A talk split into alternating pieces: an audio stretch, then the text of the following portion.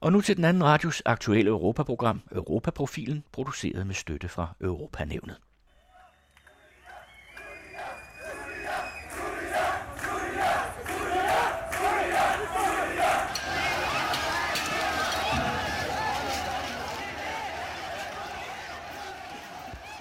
Velkommen til Europaprofilen, som i perioden frem til 1. august 2017 producerer 10 programmer under overskriften Europæiske udfordringer fra flygtninge til Brexit. Programmerne bliver produceret med støtte fra Europanævnet. Mit navn er Jørgen Johansen. En af de helt store, måske den største udfordring for det europæiske samarbejde, er den massive tilstrømning af flygtninge og migranter, især fra Afrika, der dagligt ankommer til først og fremmest det sydlige Italien. Tilstrømningen er på rekordniveau. Alt for mange mennesker dør, mens de prøver at nå Europa, og foråret nærmer sig hurtigt, skrev EU-præsident Donald Tusk i et brev til de 28 medlemslandes ledere, som for nylig og endnu en gang samledes til topmøde, denne gang på Malta. Lige nu kommer det store antal flygtninge og migranter fra den centrale Middelhavsregion, omkring 90 procent fra Libyen. I Danmark er problemstillingen en anden, siger Ove Weiss i kommentaren, når asyltallet falder. Først på året kom så det officielle asyltal for 2016, i alt 6.300.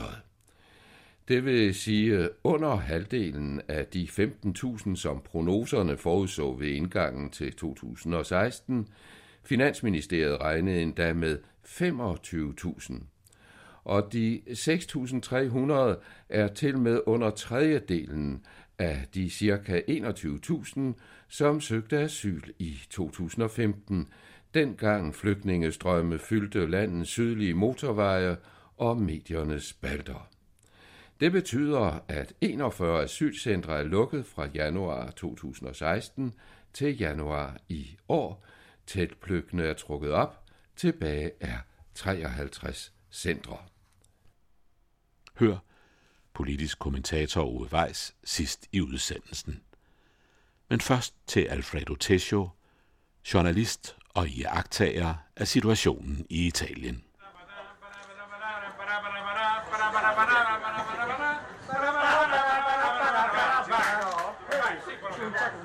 Ettore!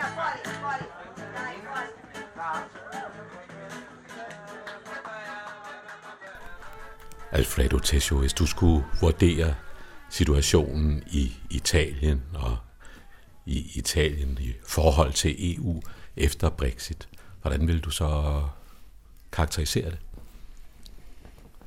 Altså Italien først og fremmest, det vil jeg, jeg er fristet til at citere forfatteren fra Leoparden, da han kommer til Sicilien og spørger den gamle prins, hvad er så det nye i Italien, med det nye Italien efter genforening?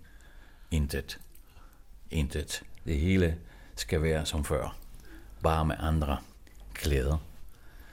Jeg vil næsten jeg sige det, med den nye regering, som er en øh, slags fotokopi af Renzi-regering.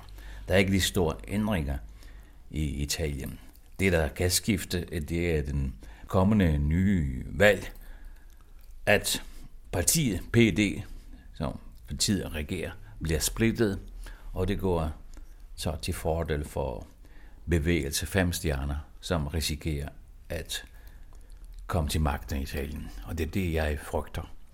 Det er det værste, der kan ske for Italien. Så vil Italien for alvor gå bankerot. Det mener du? Ja, fordi øh, bevægelsen er måske, måske siger jeg, baseret på store øh, utopier, illusioner og ønsker om det hele skal være haderligt i, i det nye Italien, men de er virkelig totalt ukompetent. Jeg har haft øh, direkte kontakt til flere af de ledende politikere. Den ene, som hedder Di Maio, som er viceformand for deputerkammeret, han har ikke nogen forstand på tingene. Han kan ikke, ikke engang tale godt italiensk, men det gør ikke noget. Det er ikke det, der gælder. Han har ingen kompetence. Han, at forstå, hvad økonomien og internationale geopolitik drejer sig om. Bevægelsen har altid været god til at sige nej og være kontrær. Og det er meget nemt i Italien, fordi der er så mange store fejl på den politiske scene. Og det har så appelleret til folk, som er tragt af mange ting, som er træt af eliten, som man siger. Men øh, ja, spørgsmålet om EU, det står vel relativt højt så på netop den bevægelses øh, liste over ting, der skal gøres noget ved. Ja, men øh, når, man, når man taler med, med, med Grillo, som er leder, altså, så når man ikke er politiker officielt, eller parlamentariker officielt, så siger han, at han ikke vil, han vil ikke vil øh, rive Italien væk fra Europa, men fra denne type Europa, fra denne struktur, som det hedder. Men når det kommer til stykker, jeg tror ikke, at de vil indlede en folkeafstemning. Og det må man heller ikke i Italien, fordi den står ikke i grundloven. Det er ikke, det, det er ikke folkeafstemning, der kan bestemme, om Italien er med i EU. Det er parlamentet. Det er parlamentet. Så, øh, men de har også nogle uklare idéer om EU, om møntunion og euro. Jeg interviewede øh, Grillo for et par år siden, da han foreslår, at Italien skal ud af euro. Og han nævnte med vilje, han nævnte med vilje, Danmark, se, Danmark har haft en folkeafstemning. Og så må det jeg for, forklare, at Danmark er alligevel, kronen er alligevel bundet til EU, har en lille parameter, hvor de kan holde sig til. Og det vidste han ikke noget om. Nej. Og så ser han også, i Danmark er et land, som ikke har revisor og revisor. Nå, hvorfor det? Ja, det har jeg hørt. Nej, det, det passer ikke. Altså, deres altså uviden er total.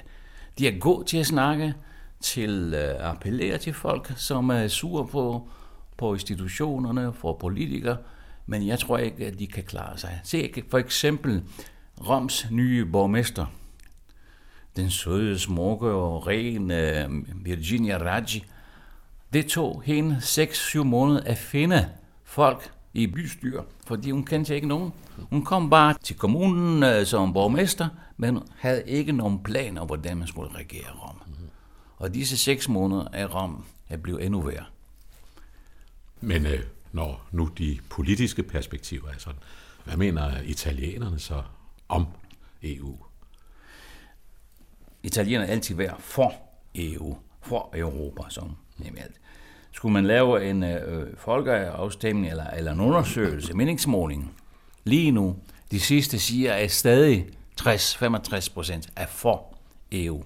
Ikke sådan at sige, at de andre 35, resterende 35 er imod. De er lidt skeptisk. Men der er stadig et pænt flertal for EU, trods alt, efter Brexit. Jeg tror, at Brexit har styrket italienernes øh, øh, tilbøjelighed. Det mener du? Ja, det, det mener jeg. Det mener jeg. Altså, der er kun nogle få øh, oppositionspartier, som synes, at de skal ud af EU. Men hvis Italien skal ud, ud af EU og ud af møntunionen af euro, så kan vi så snakke ikke engang om en, en græsk tilstand, men endnu værre. For det Italiens statsgæld er kæmpestor. Den svarer lige nu til ca. 130 procent af brutto, bruttonationalproduktet. Så Italien lever af kredit. Men hvis denne kredit falder og bortfalder, så er det ikke så godt. Så kan Italien gå default. Men øh, nu sådan noget som øh, ja, flygtningesituationen, som vel er blevet også skærpet i, i Italien. Øh, hvordan påvirker det folks opfattelse af tingene, og påvirker det holdningen til EU, at man ikke rigtig har kunne finde fælles løsninger? Jeg siger, at øh, denne situation med migra- øh, migranter har ikke påvirket øh, dem, der før var for migranterne. Den har påvirket og styrket dem, der altid har været imod migranter-situationen. Det vil sige øh, først og fremmest øh, partiet, der hedder Liga Nord. Men de svarer til øh, kun 10-11 procent øh, vælgerne på nationalplane. Men øh, de har også en cirka 30-40 procent i visse områder i Norditalien. Og det er der, der så situationen bliver skærpet, når de vil ikke, nogle kommuner ikke vil tage imod migranterne i takt med den øh, fordeling eller opdeling, som regeringen har besluttet. Så der opstår problemer. Men generelt så er, er situationen med migranterne i Italien næsten hver dag. Der kommer flere tusind om dagen, nogle gange flere tusind om dagen, men gennemsnittet kommer 800 og 1000 om dagen.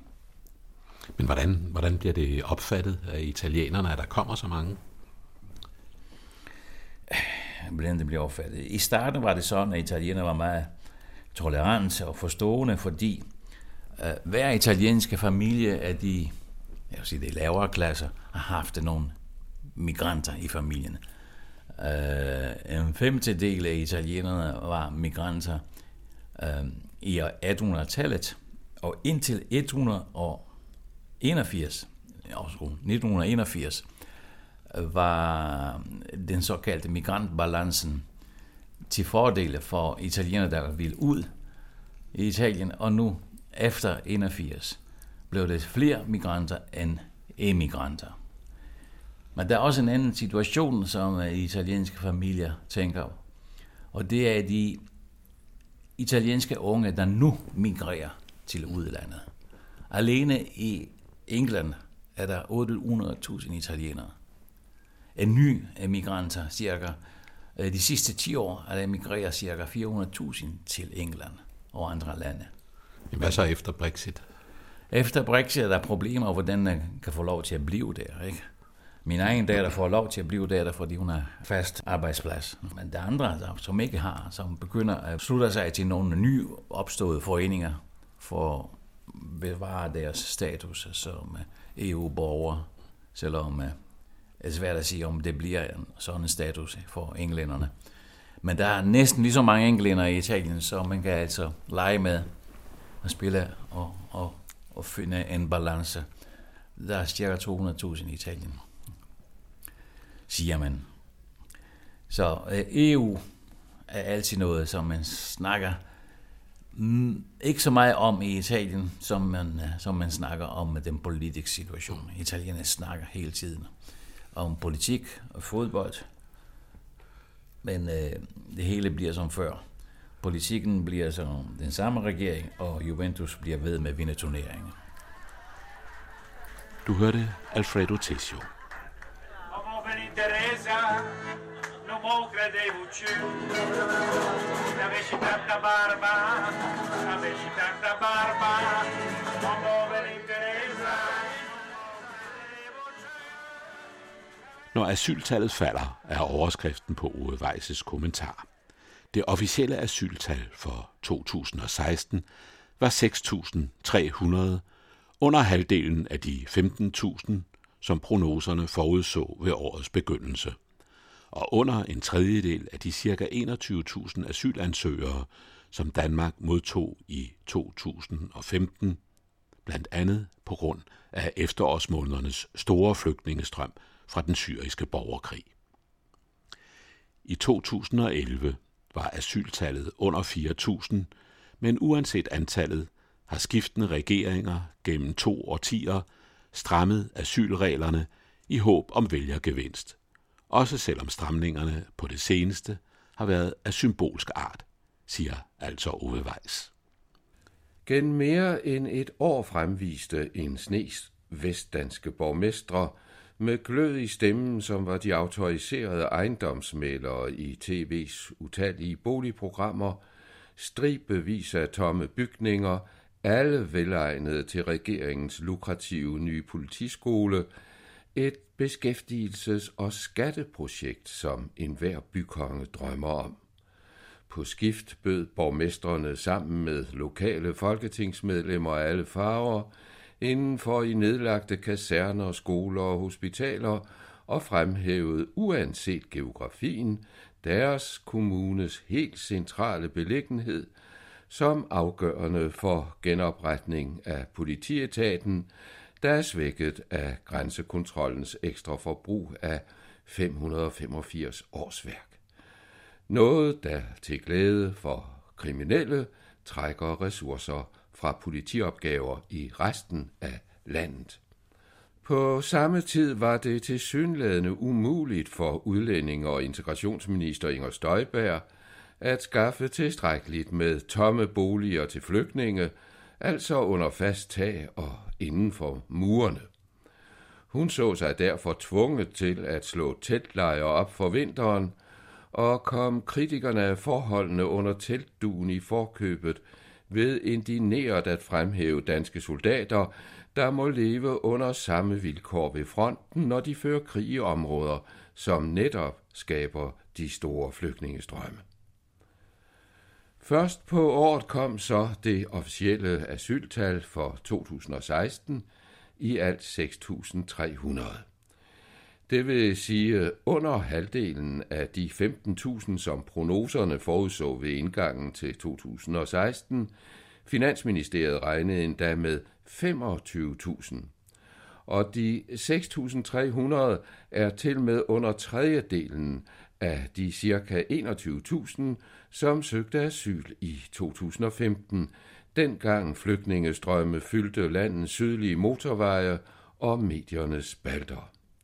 Det betyder, at 41 asylcentre er lukket fra januar 2016 til januar i år. Tætpløkkene er trukket op. Tilbage er 53 centre. Det må, skulle man tro, umiddelbart glæde enhver regering, men reaktionen er tvetydig. Det lavere asyltal giver ganske vist besparelser i milliardklassen, men da ekstraudgifterne til det store antal hjemlige asylansøgere i en længere periode er hentet fra ulandsbudgettet, er der ikke mange penge at tjene på den konto. Og så er det jo risikoen for, at lavere asyltal tager luften ud af valgkampene, hvor flygtningene i flere årtier har været det betændte omdrejningspunkt. Når regeringen til med er bundet af internationale konventioner, er der snart ikke andet end symbolpolitikken tilbage til brug over for krævende vælgere. Udover tætlejrene, smykkeloven for eksempel, som kun har været anvendt fire gange siden vedtagelsen. Symbolikken udtrykkes med et suk af Åben Rås venstreborgmester Thomas Andersen, citat, man bemander og varmer telte op i en tid, hvor der overhovedet ikke er udsigt til, at der dukker flygtninge op. Det er da et kæmpe ressourcespil, siger han og erstatter symbolværdi med et andet dækkende ord, signalværdi.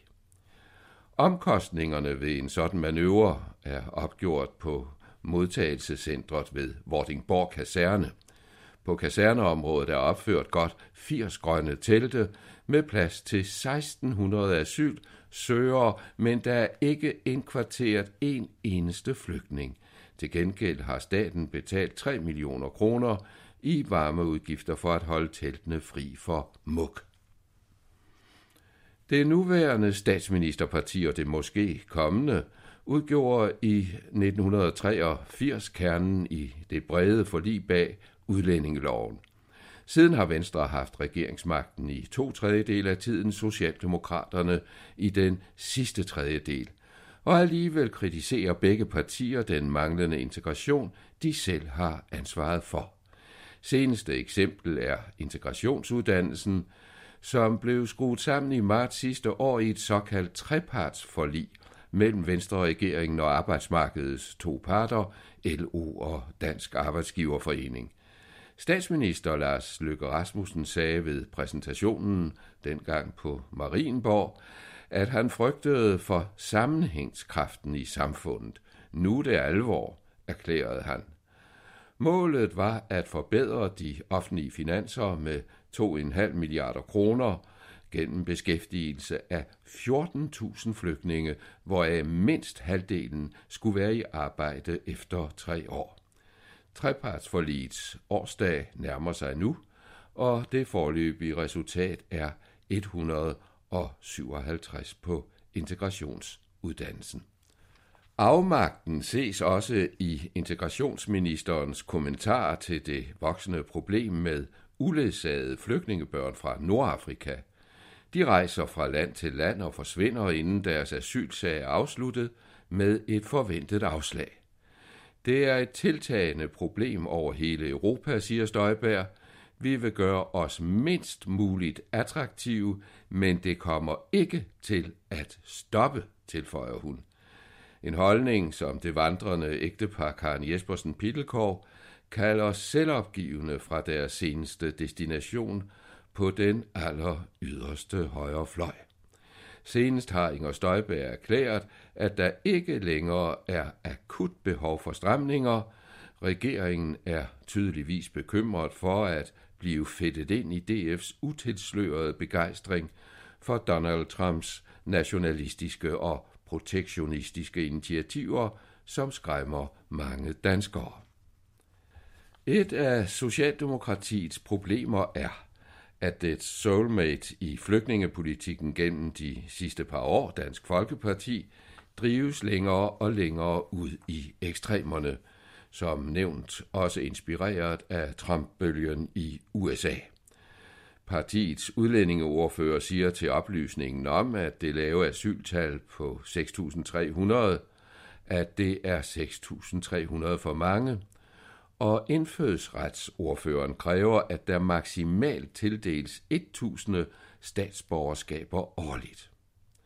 Internationale medier nævner i dag Dansk Folkeparti som en selvfølgelig del af den europæiske højreradikalisme af blandt andre hollandske Gert Wilders, franske Marine Le Pen og Jörg Haiders gamle frihedsparti i Østrig, for ikke at glemme de kommunistiske efterladenskaber af højere ekstreme regeringer i flere gamle Østbloklande. Utilpasheden spores også i det socialdemokratiske bagland og kan give vanskeligheder og ydmygelser for det aspirerende statsministerparti, når det skal søge at samle de fire nødvendige centrum-venstre støttepartier, som heller ikke røber overbevisende forslag til løsning af flygtningeproblemerne. Lederen af Alternativet, Uffe Elbæk, siger truende, vi peger ikke nødvendigvis på Socialdemokratiet. Det sker som svar på den socialdemokratiske EU-ordfører Peter Hummelgaard Thomsens bemærkning på sociale medier om, at Alternativet ikke har andet valg. En storbror bemærkning og attitude, som ingen af de mindre partier til venstre for midten bryder sig om, det bekræfter den politiske historie. Men derfor kan arrogancen godt rumme sandheden, for Elbæk vil heller ikke pege på Venstre, og hvem så? Elbæk selv måske. Radikale Venstres årsmøde har i lighed med Radikal Ungdom talt om, at Danmark burde kunne modtage op til 10.000 FN-kvoteflygtninge. I øjeblikket har regeringen, DF og Socialdemokratiet som bekendt stillet den nuværende aftale om årlig modtagelse af små 500 kvoteflygtninge i bero. Socialdemokraterne argumenterer med en for de fleste indlysende oplysning, at antallet betyder noget. Så det er ikke nødvendigt at påkalde almægtige politiske profeter for at forudsige, at et ufravigeligt krav til en eventuel centrum-venstre-regering vil være øjeblikkelig ophævelse af det midlertidige stop for FN's kvoteflygtninge. Hvor højt barn sættes, vil være et af de spørgsmål, som Blå Blok med vellyst vil bore i under den kommende valgkamp. Du hørte politisk kommentator Ove Weiss, der i samarbejde med Annette Brun Johansen og mig, Jørgen Johansen, står for redaktionen af Europaprofilen. Programmerne produceres med støtte fra Europanævnet. Oh,